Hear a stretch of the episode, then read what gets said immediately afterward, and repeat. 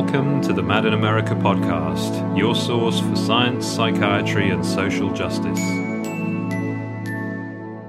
Hello, this is James, and welcome to episode 24 of the Mad in America podcast. This week, Mad in America's associate news editor Zenobia Morrill interviews respected academic and author Dr. George Atwood. Hello and welcome. I'm Zenobia Morrill, a news editor at Mad in America News. For those of you who haven't seen that part of our website before, we provide daily coverage of the latest mental health research that challenges the biomedical paradigm in psychology and psychiatry. Today, I am thrilled to have with me Dr. George Atwood. Dr. Atwood has devoted a very substantial part of his life working to study and treat what he refers to as so-called psychosis over the past 50 years. He has authored or co-authored, particularly with Dr. Robert Stolorow, several books and more than a hundred articles, including his book, The Abyss of Madness, and a well-known article from 2002, Shattered Worlds, Psychotic States, The Experience of Personal Annihilation. He has previously offered a critique of traditional diagnostic systems in psychiatry in his piece Men on Hooks, featured on our Mad in America website. Additionally, he taught as a professor at Rutgers University, where many of his lectures are posted on his website, www.georgeatwood.com, which will be linked within this podcast. Finally, he is a recipient of a Lifetime Achievement Award from the International Society from the Psychological and Social Approaches to Psychosis. Welcome, Dr. Atwood. Thank you, Zenobia. It's a pleasure to be here. Yes, it's a pleasure to have you. To begin, could you tell us about the origin and history of your work? Yes. My interest in the field of psychology began when I was still a high school student, maybe 16 or just barely 17 years old. But bef- before that time, as I look back, I remember having the idea that I wanted to be some sort of a scientist, most probably a physicist. I was a good physics student. I was fascinated with it. I seemed to have some talent in mathematics. And so my plan had been to uh, go to college and study physics and w- work in that field. And I, I, I think I had great expectations without working them out exactly specifically to become a cosmologist.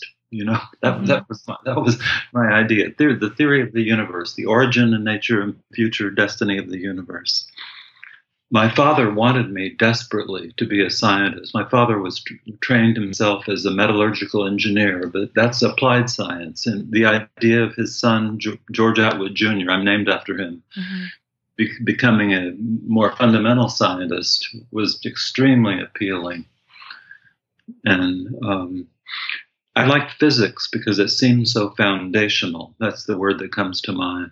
I didn't like chemistry because it seemed like it was derivative, and biology was more derivative still. So, look, look, looking back on that, when I think about the young person I was, why was why was I drawn to physics in particular? It was because it seemed like it was about ultimate reality, something really basic, mm-hmm. something lasting, something permanent and essential. And the thought came to me this morning as I was figuring out what I might talk about that my tra- tragedy in my childhood is actually involved in, in the desire to study things that are changeless, permanent, essential. Mm-hmm. My mother died when I was eight years old, and the shadow of her loss is over all my life and work. But I did not become a physicist. To my father's dismay, I fell in love with psychology Here's the story of how it happened. One fine day, it must have been 1962 or something, I, I found myself uh, wandering through the bookstore of the University of Arizona. I grew up in Tucson, Arizona, and, and went to the university there. But before I even went to college, I was already down at the bookstore looking for something interesting, not knowing what I was searching for, something to give meaning to my little life at the time. And I recall as if it were yesterday that my eyes focused on a little paperback book that was green and yellow in color, a Bantam paperback for 95 cents. The title was Beyond the Pleasure Principle by Sigmund Freud. And I remember thinking, that's cool. Beyond the pleasure principle. I don't even know what the pleasure principle is. And this goes beyond it. So I decided I would find out what's beyond the pleasure principle. And I paid my money and took the book home and began to read it. I had had no prior exposure to Freud or to psychology at all, so I didn't know what to expect. I read it from beginning to end. I have to say that I did not understand a word that I was reading, but something about it touched me, reached me, and so I read it again. And then I read it again. And I don't know how many times, but maybe 25 times I read it from start to finish, and then gave a report on it, an oral report in, in a senior problems class that I was taking at my high school. By the time I got to, the, to that stage with that book, I had virtually memorized the whole thing. I still didn't understand what I was reading, but reading and rereading and rereading, I became more or less the master of its language. And, and, I was able to give a presentation in my class that impressed my teacher. He said that it was the best presentation he'd ever heard from any student on any topic ever, mm. which was tremendous reinforcement for me. right. Beyond the pleasure principle. Then I went back to the bookstore of the University of Arizona and found another book, Psychology and Religion by Carl Gustav Jung. And I picked that up too. I found it even more difficult to understand than the Beyond the Pleasure Principle had been. But I began to gain an impression as to what these theorists' ideas were about and what the research concerned that they had devoted their lives to. And I fell completely in love with this as a career and put aside the idea of becoming a physicist to my father's dismay and deci- decided that I was going to be like Freud and Jung, go to medical school and become a psychiatrist and devote my life to psychoanalysis as it was revealed to me in these early books. So I signed up for the pre-med program at the University of Arizona with a pl- with the plan of graduating, going to medical school, then undertaking a psychiatric residency, and, and spending the rest of my life um, dealing with the mentally ill, exploring human nature, hopefully making great discoveries. That was that was my naive plan. I crashed in the pre med program. I'm I'm I'm, I'm not going to go into the bloody details, but organic chemistry did me in.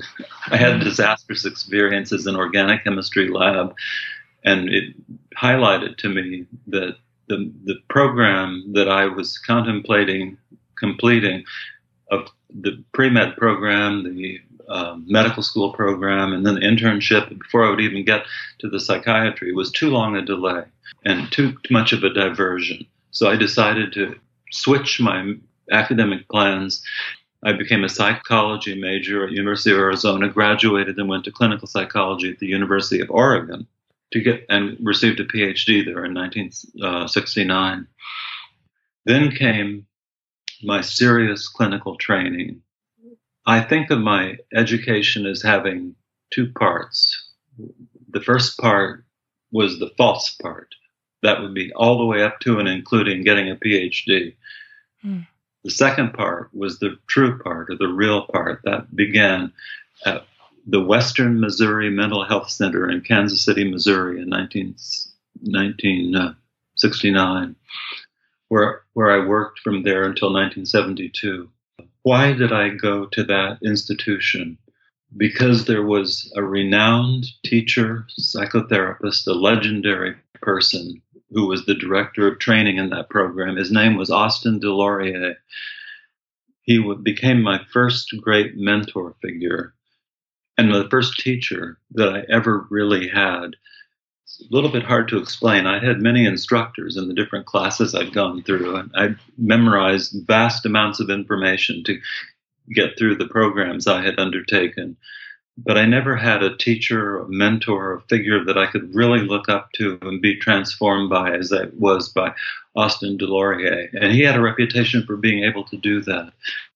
And a friend of mine had studied with him and said I should definitely go there, and so I did. I was able to uh, be accepted into the program as a postdoctoral fellow in, in training. Your work seems like a marked difference from what tends to be done in the field, and you've mentioned some of what's influenced you, but what has influenced your approaches in more recent years? Could you speak to that a bit? Yes.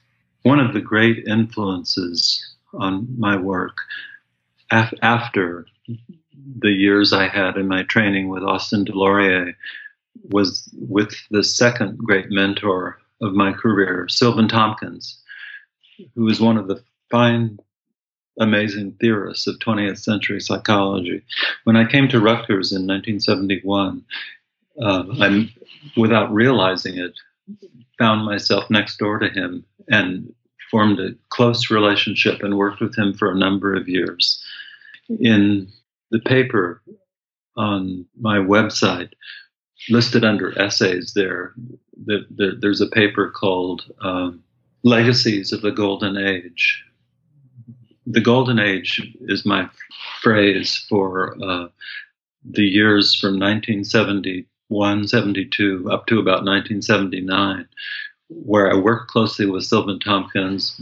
My colleague Bob Stolorow was on the faculty of Rutgers at the same time, and together with other people, we worked collaboratively on fundamental ideas in personality theory together that have had a lasting influence on all my work and all my writing. One of the themes to emerge from this period of the, of the golden age uh, is that of the subjectivity of personality theory, which is the, was the topic of my first book with Robert Stolorow. Faces. The title of the book is Faces in a Cloud. It was written in actually 1976, but published uh, only in 1979. But we fin- finished it a few years earlier. It's it's a study of different theories of personality Freud, Jung, Wilhelm Reich, Otto Rank, we focused on there in terms of analyzing how a theoretical system expresses, is influenced by, and symbolizes the personal world of the theorist. In other words, the personality theory is interpreted in terms of the personality of the theorist. That book, Faces in a Cloud, which uh, Bob Stolorow and I were, wrote together formed the foundation of a lasting collaboration that he and I have had, and that resulted in six more books being produced over the course of the of the following 35 or 40 years that we've worked together. Uh, uh our um, intersubjective approach to psychoanalysis emb- embodies all these influences. Mm-hmm. There, there have been three amazing pieces of good fortune that have come to me in in in my work since um, getting a, a, a, doctorate back in 1969. One was to find Austin DesLauriers and develop under his guidance and learn the ropes of working with so-called schizophrenic psychotherapeutically. The second was running into Silvan Tomkins and being able to work closely with him and, and, and absorb his thinking and be inspired by it. And the third is to, to have discovered and bonded with Robert Stolorow, who is a close friend of mine and has been a close collaborator, and, and he is the most brilliant mind in contemporary psychoanalysis as far as I'm concerned. In your work, you've aligned yourself with a phenomenological approach, and I was hoping you could describe a bit more about what that is, along with why you refer to symptoms of psychosis as so called psychosis.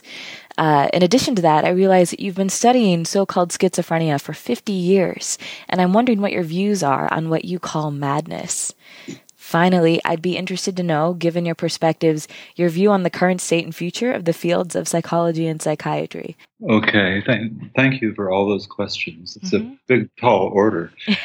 Yeah, I guess what I'll try to do is uh, just give my give my reflections on uh, all all of them and see how that unfolds. The the question that sort of stood out in the list that you just gave is uh, what is madness? Here's what I think after studying this for a very long time madness is not an illness and it is not a disease. It is not a condition existing somehow inside a person. And it's not a thing of any kind having objective existence. That's how that's that's how I think of it. Madness mm-hmm. actually instead is an experience a person may have, one involving in its essential core a fall into non being. Madness is the dissolution of all order and a descent into chaos. It is the greatest catastrophe of subjectivity that can happen to a person. The felt reality of the world disintegrates, and the enduring solidity and integrity of one's sense of selfhood, the ongoing experience of I am, becomes tenuous, unstable, and sometimes even vanishes altogether. Madness is the abyss, and there's nothing more frightening than this, not even death. Our minds can generate meanings and images of our deaths. We can picture the world surviving us, and we can identify with those that come later, or otherwise try to immortalize ourselves through our works. We can rage against the dying of the life, and we can look forward to reunions with lost loved ones in the afterworld. We can think about the meaninglessness of human existence and its finitude. We can be relieved that all our sorrows will soon be over. We can even admire ourselves for being the only creatures in existence that we know of, anyway, who perceive their own wretched destiny to be extinguished. The abyss of madness offers no such possibilities. It is the end of all response, possible responses and meanings, the erasure of a world in which there is anything coherent to respond to, the melting away of anyone to engage in a response. It is much more scary than death. And this is proven by the fact that people in annihilation fear, which is the terror of madness, so often commit suicide rather than allow themselves to be engulfed by it. Mm. So that, that that's a kind of an initial summary statement of my viewpoint. The uh, phenomenological approach is implicit in my description of madness as a certain kind of experience we have. Phenomenology is the study of experience. Let me give a thought or two now about diagnosis. Everyone who enters our field encounters diagnostic systems. Sometimes the systems we are taught turn into dragons that consume the minds of those who've used them. There's, there's nothing wrong, from my point of view, with careful studies of the symptoms and signs of psychological disturbances and with efforts to classify the richly varied phenomena one sees in this realm of study. You, you have to have ordering principles that you can apply so that we're not just left adrift in a sea of confusion. A problem arises, however, when the classifications we impose when we when the classifications that we impose on the variations that are observed become reified and objectified in other words turned into mental diseases imagined as literally existing somehow inside the people we're trying to understand mm.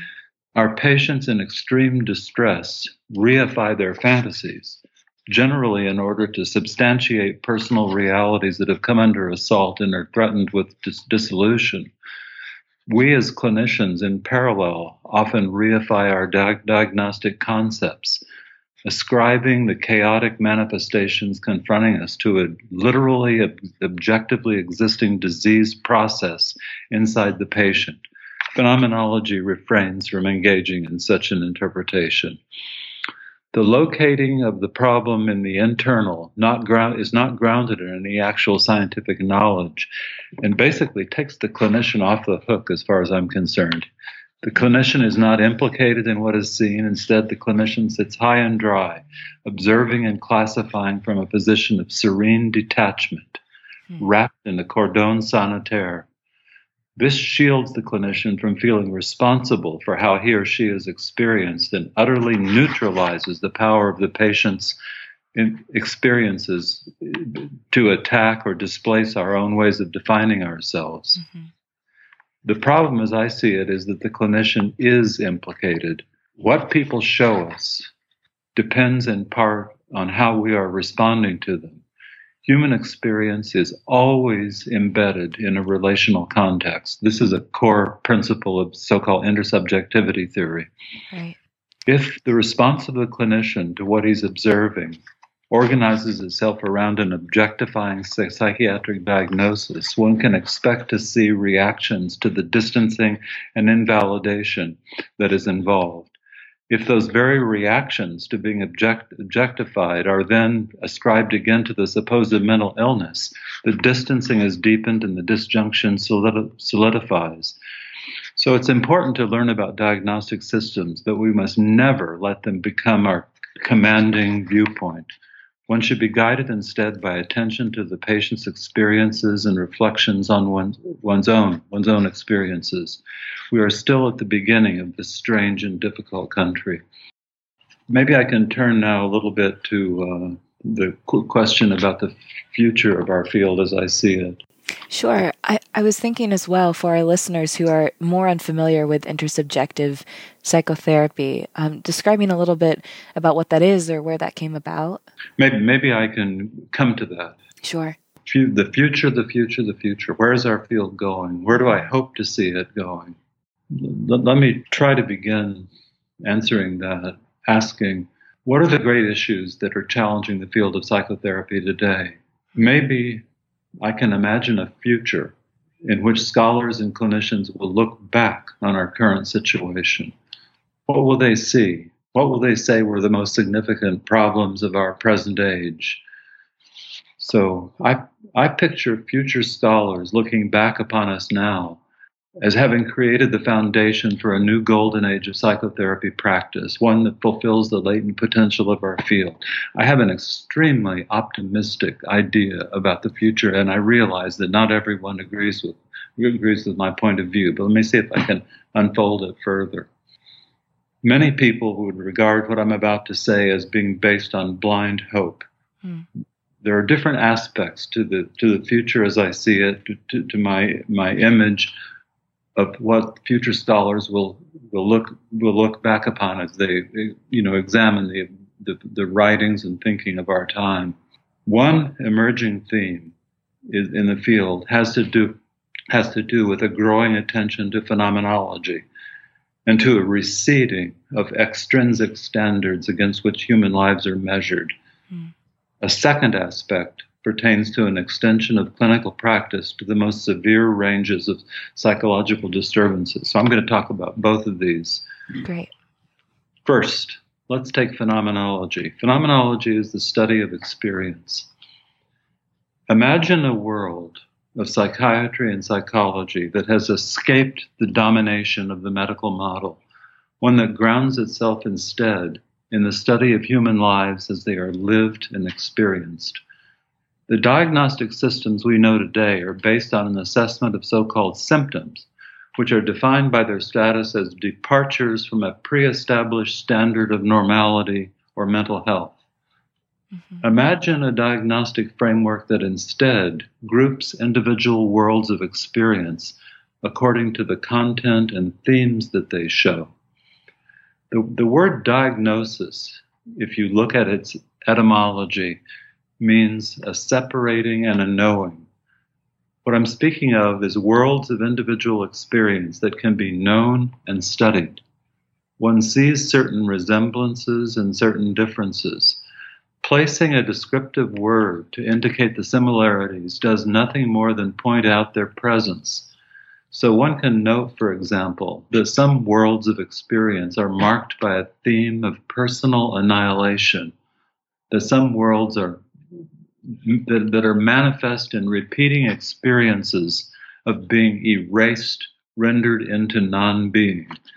these would be worlds in, in the contemporary diagnostic, medical diagnostic system that are described as psychotic. I use the word so called psychotic because I want to focus not on an illness that is assumed to be present inside a person. Mm-hmm. Rather, instead, I want to focus on the experience that the person is having. So one one set of worlds will be marked by a theme of of uh, personal annihilation. Other worlds show a background of stability and substantiality, but within them there is an objectless foreboding, a feeling of being menaced, but without any clear focus as to what the threat might be. A third group of worlds, differing from the first two, might be ones in which the personal sense of authenticity has been surrendered in an enslaving pattern of compliance in order to secure otherwise threatened ties to emotionally important others. Noting the presence of these various distinguishing themes and developing a descriptive vocabulary for them places no one in a box and does not get lost in a system of reified mental illnesses. So I'm imagining a phenomenological diagnostic system here. Mm-hmm. And, and three great distinctions that would be, and these are not exhaustive. There would be an indefinite number of okay. kind, kinds of kinds of worlds of which one might speak. But these are the three that came to mind as I was thinking this through. Yeah, great. So ima- imagine a future in which we will have a richly developed phenomenological vocabulary and a wide and deep base of clinical knowledge about the life contexts in which the various kinds of experiences encountered come into being and are magnified. Imagine as well the accompanying field of psychotherapy practice in which our ways of approaching people would be uniquely tailored to the content of the individual world of the pers- of the of, of the persons turning to us for help. So, in years and decades to come, I see our descendants looking back, focusing on the best that exists already.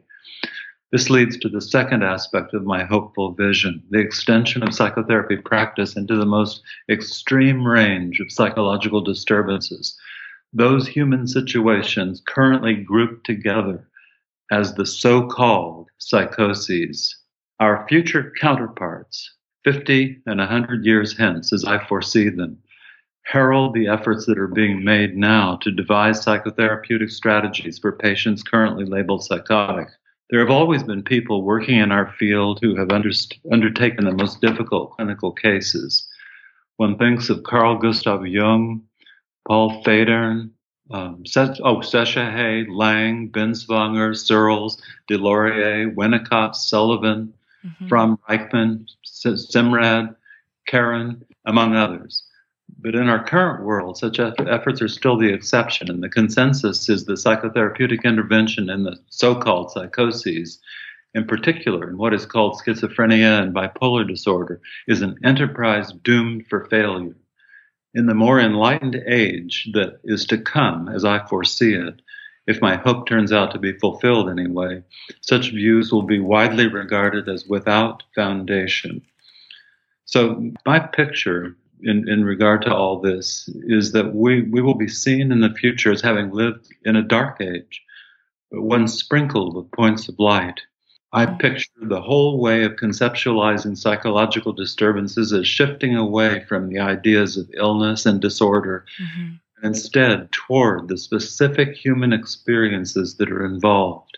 So we will, in the future, be speaking of crises, catastrophes, and chronic dilemmas and, and not of dysfunction and disease.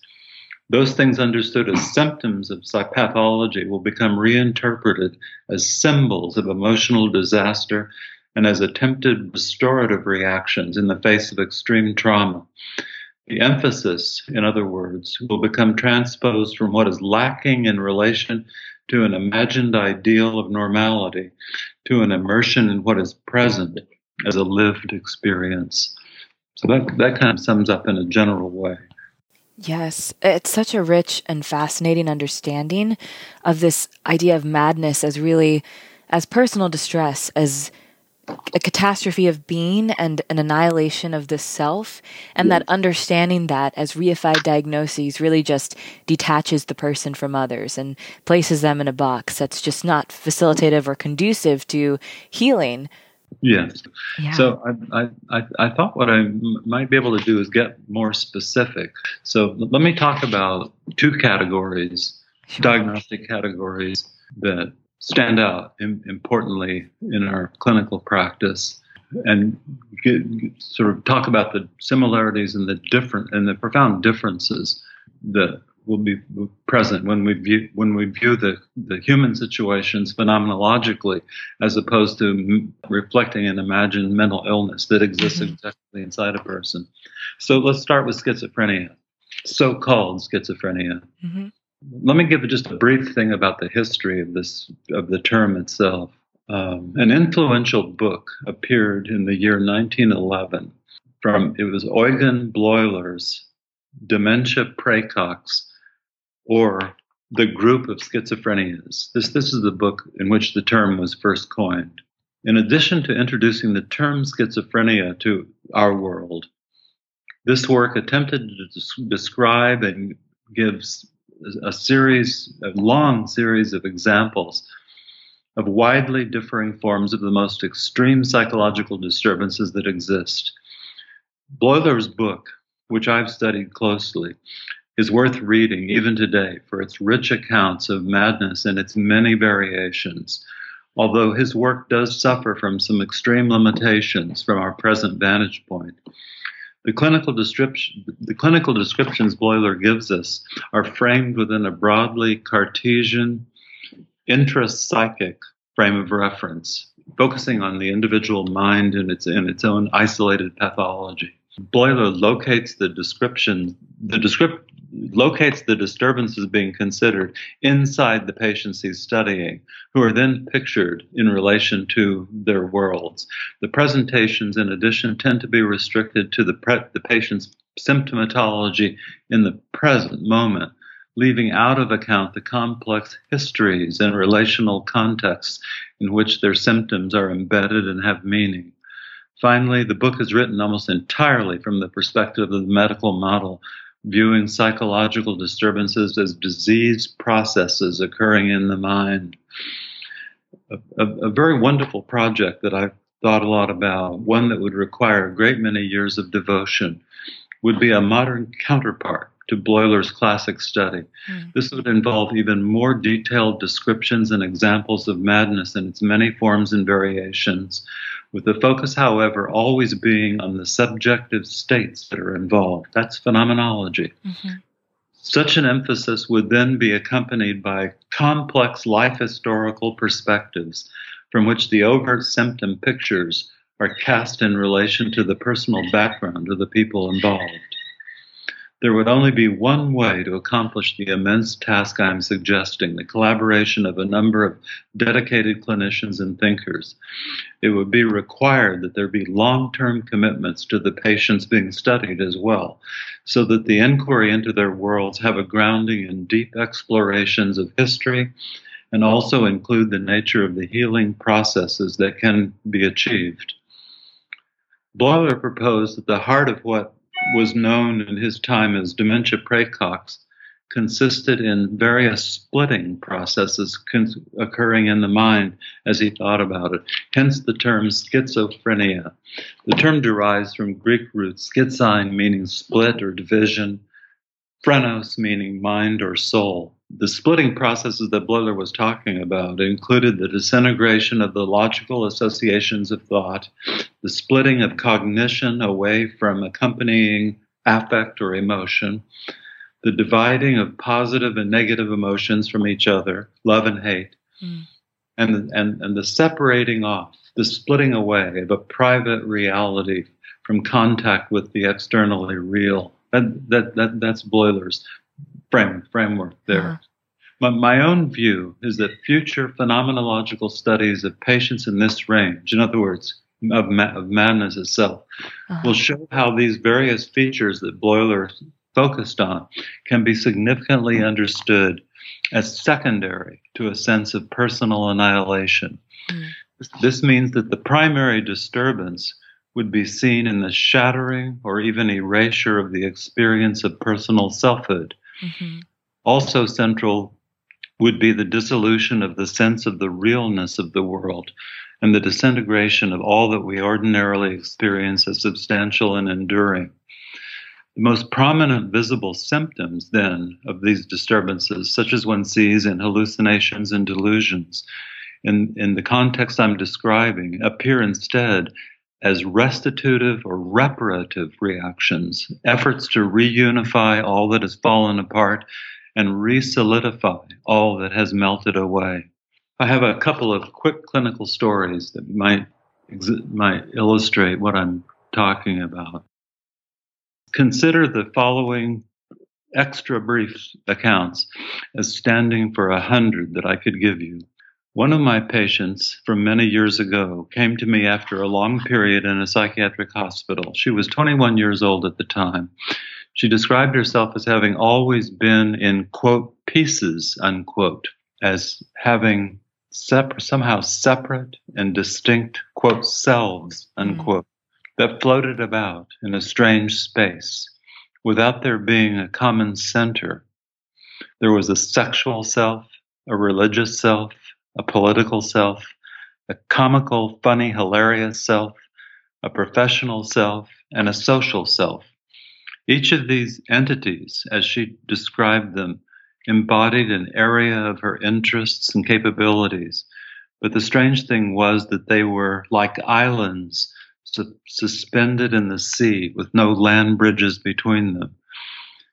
It was interesting to me that a delusion haunting her during the many months of her hospitalization was a belief that she was part of a world revolution aiming to dissolve traditional nation states and establish a universal government based on the power of all embracing love.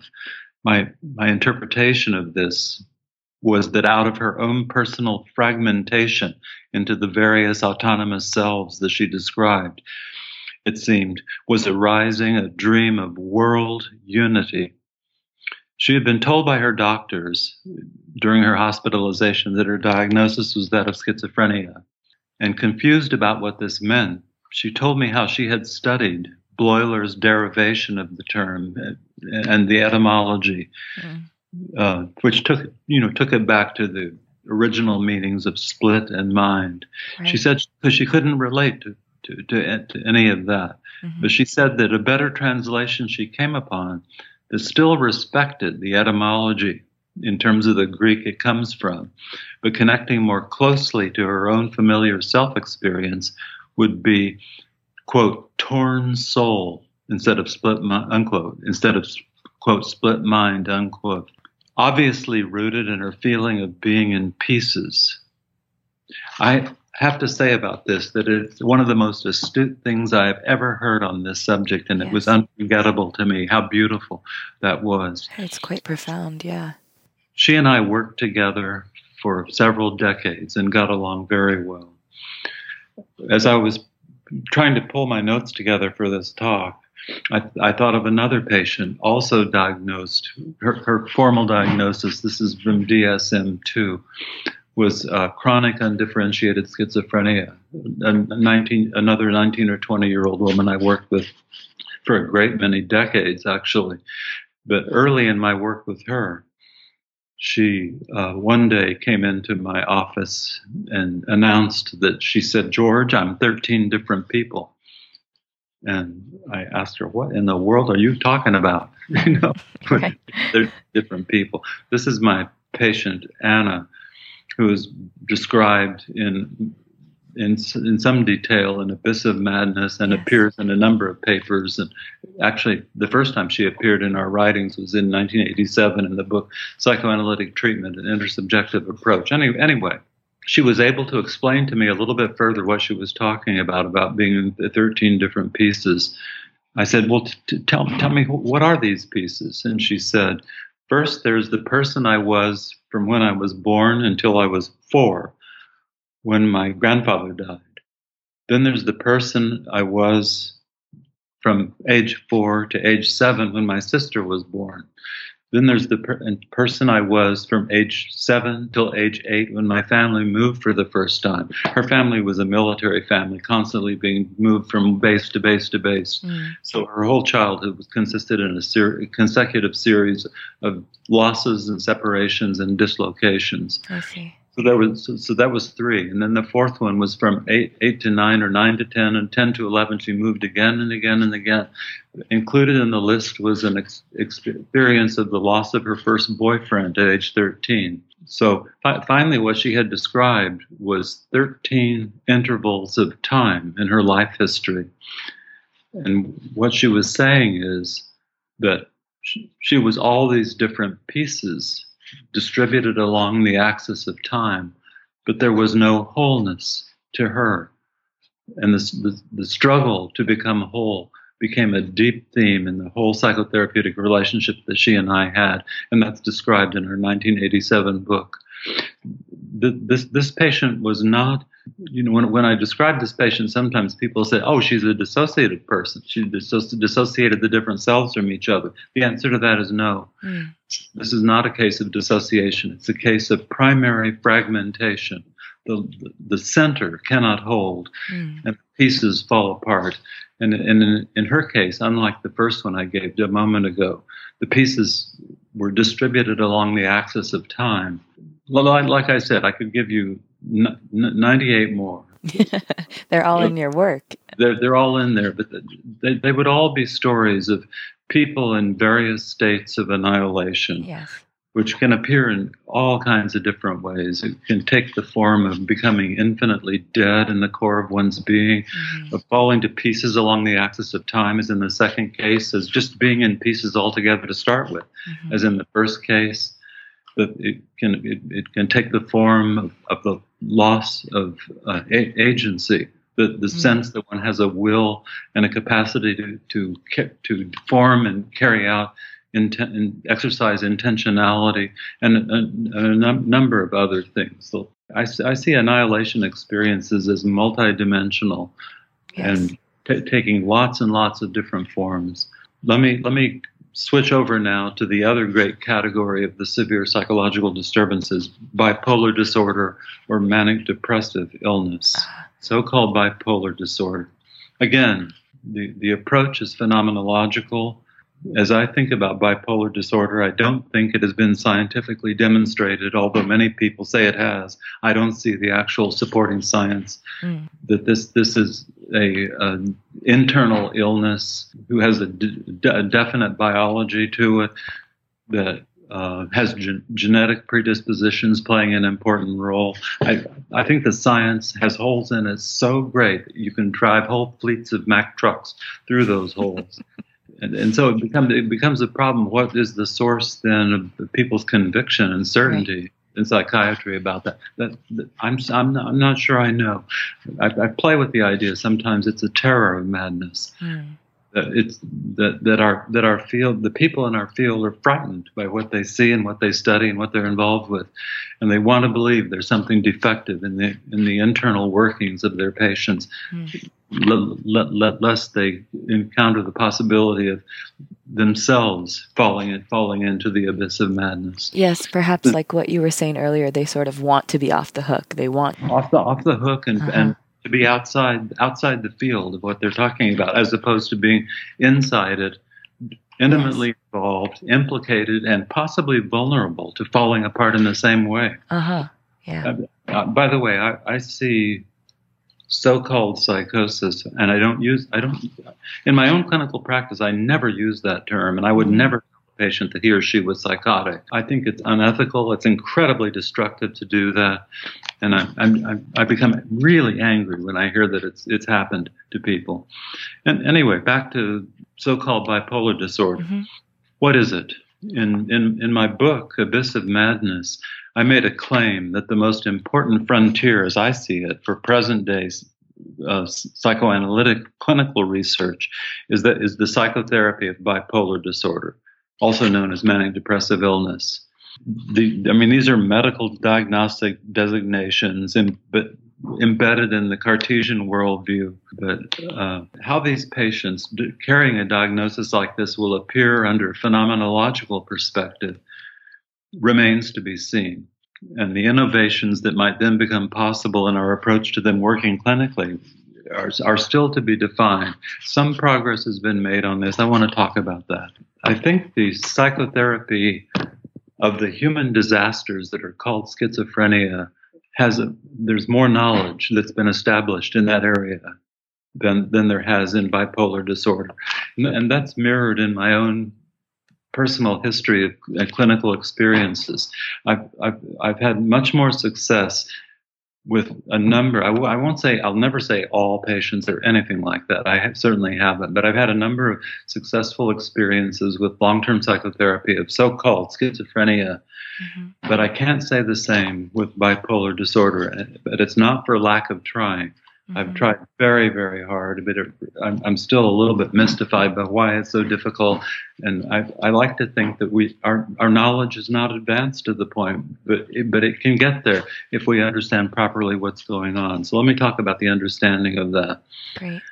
A fabulous insight into the experiential core of many of the patients showing an oscillating pattern of mania and depression was given to us by my friend and colleague and co-author Bernard Brandchaft. My, my friend Brandchaft died a few years a few years ago, but his work is summed up in his in his book "Toward an Emancipatory Psychoanalysis" is the name of the book, and in that book he he saw a problem in manic depressive illness or bipolar disorder, again involving a sense of personal annihilation. Ins- inside the view that he offered, the manic episode expresses a transitory liberation from annihilating ties to caregivers. The depression that ensues as the mania comes to an end, in contrast, represents the reinstatement of those annihilating ties. So there's been a as as Bernie, as my friend Bernie saw it, there's been a division that has occurred between accommodative, compliant trends in a patient's life and opposite, individualizing, separating, liberating trends in their in their personalities. Mm. On one side, on one side of the division of the patient, there's a compliant surrender to authority and the installation within the patient's selfhood of other people's the parents purposes and expectations. Mm-hmm. On the other side is a glorious overthrow of such captivity and the embracing of shining freedom. The magical emancipation of the manic episode, of course, just can't last because there's nothing and no one to really support it. And so it collapses into dark despair. Here are some questions that, come, that for me, emerge from Bernie's profound understanding of, of the bipolar pattern. Can an experience be facilitated with, with a therapist that establishes a new center for the patient, one in which compliance and rebellion are somehow reintegrated with one another? Can the empathic understanding of the clinician be, become a medium in which previously aborted developmental processes can be reinstated? Can a deep understanding of what's at stake for the bipolar patient finally make a constructive difference to his or her destiny in the continuing nightmare of his of the affective storms? The, the, great, the great psychoanalyst Frieda Fromm-Reichmann in 1954 published a now classic clinical study. Its title was An Intensive Study of 12 Cases of Manic Depressive Psychosis there was a generalization that fits with Bernie Brandchaft's ideas that emerged from Frieda Fromm-Reichmann's study. It, it was the notion that such patients were in their families of origin treated as extensions of their caregivers rather than as independent beings in their own rights. Mm. I would like to see a modern counterpart to Frieda Fromm-Reichmann's classic work, tracing carefully the subjective worlds and histories of bipolar patients and exploring the outer limits of our efficacy as therapists mm. in in arresting their destructive patterns and stabilizing their lives. The key to success in such a project will be in the new understandings flowing from Brandchaft's insight, one highlighting the patient's need to find pathways of emancipation from enslaving accommodation that do not lead into the structureless chaos of the manic episode. I, I, have another example I can I can give. I, very brief, but let me let me just give it. I'm, I'm not sure how successfully I can com- communicate the uh, the ideas that Bernie is working with through mm-hmm. this example, but let me give it a try. Let's go for it. Yeah. Okay. An amazing example of the twin sides of bipolarity is given in a classic of the literature of madness, Kay Jamison's An Unquiet Mind. The literature of madness, that's my, my phrase I coined, but that would, that, that would be the writings of people who either are in the midst of se- severe psychological disturbances or, or sometimes after recovery, they write about them. So mm-hmm. I, I, th- I think the study of that literature is indispensable for every clinician And, and so Kay Jamison's book, An Unquiet Mind, tells the story of her manic depressive illness, so called.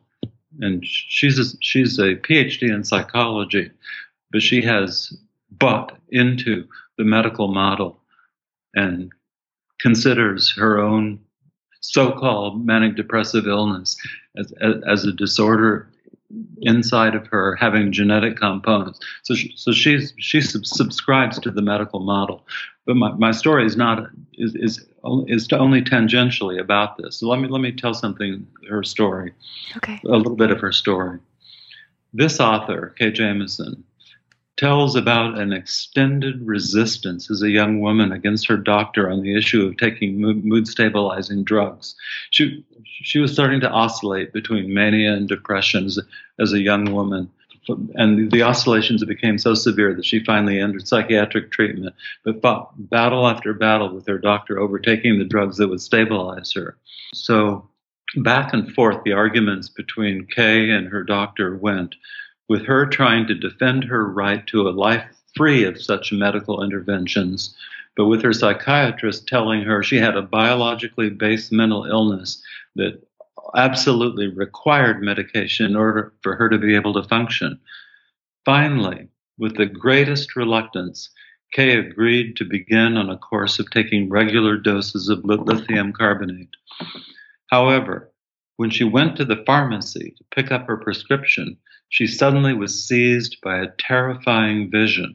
She saw in her mind's eye vast numbers of poisonous snakes approaching her vicinity in the San Fernando Valley and foresaw how these dangerous creatures would strike at her and all those she cared about in her life, filling their bodies with lethal toxins. So Kay purchased, along with her lithium, all the snake bite kits the pharmacy had available. Wow, yeah.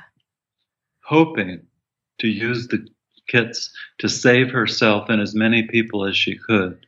Mm. So here's my theory of what this delusion about snakes symbolized.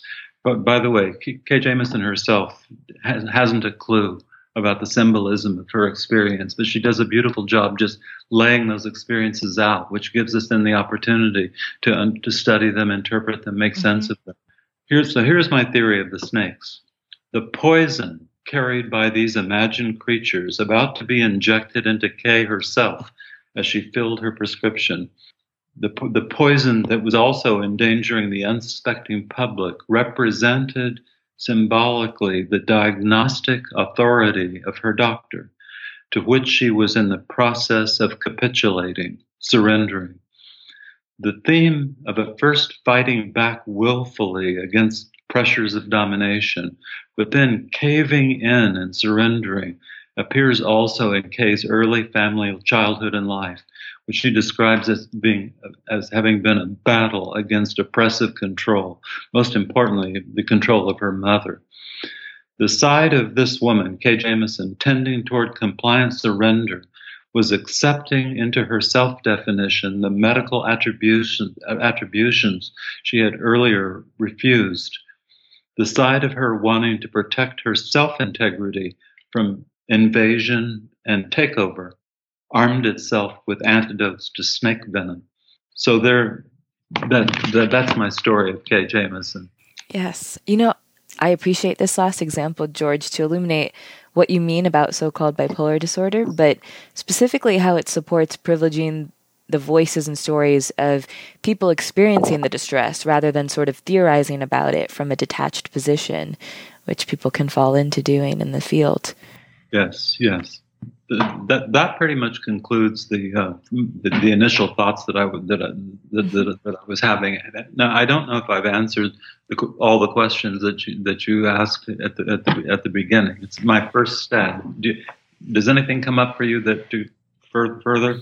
You know, I think you really thoroughly answered the questions. Actually, I I to sort of summarize as I was listening to you describe it, uh, I see you as really advocating for a tailored approach to understanding the relational and historical context of individuals' extreme states and, as you put, subjective being. Uh, and I, I think those cases just really beautifully depicted how nuanced and holistic that sort of intersubjective approach can be uh, to empathically reinstate healing and create like an enduring center in a person when, when it feels like that's not there anymore for them. That's that's beautiful. I, I can tell you're totally understanding what I'm trying to say there. So thank thank you so much. Well, it's been such a pleasure to hear from you today, Dr. Atwood. So, thank you for your fascinating recounting of your work and perspectives. For our listeners interested in reading more about Dr. Atwood's work, many of it is featured on his personal website. Again, that's www.georgeatwood.com, a link you can find at Mad in America within this podcast. Thank you so much, Dr. Atwood. You're welcome. So, thank, thank you so much. Well, I just wanted to take a moment to thank both Dr. Atwood and Zenobia for that fascinating interview. Thank you for listening. Please come back next week for another episode, and until next time, take care. Thank you for listening to the Mad in America podcast. Visit madinamerica.com for more news, views, and updates.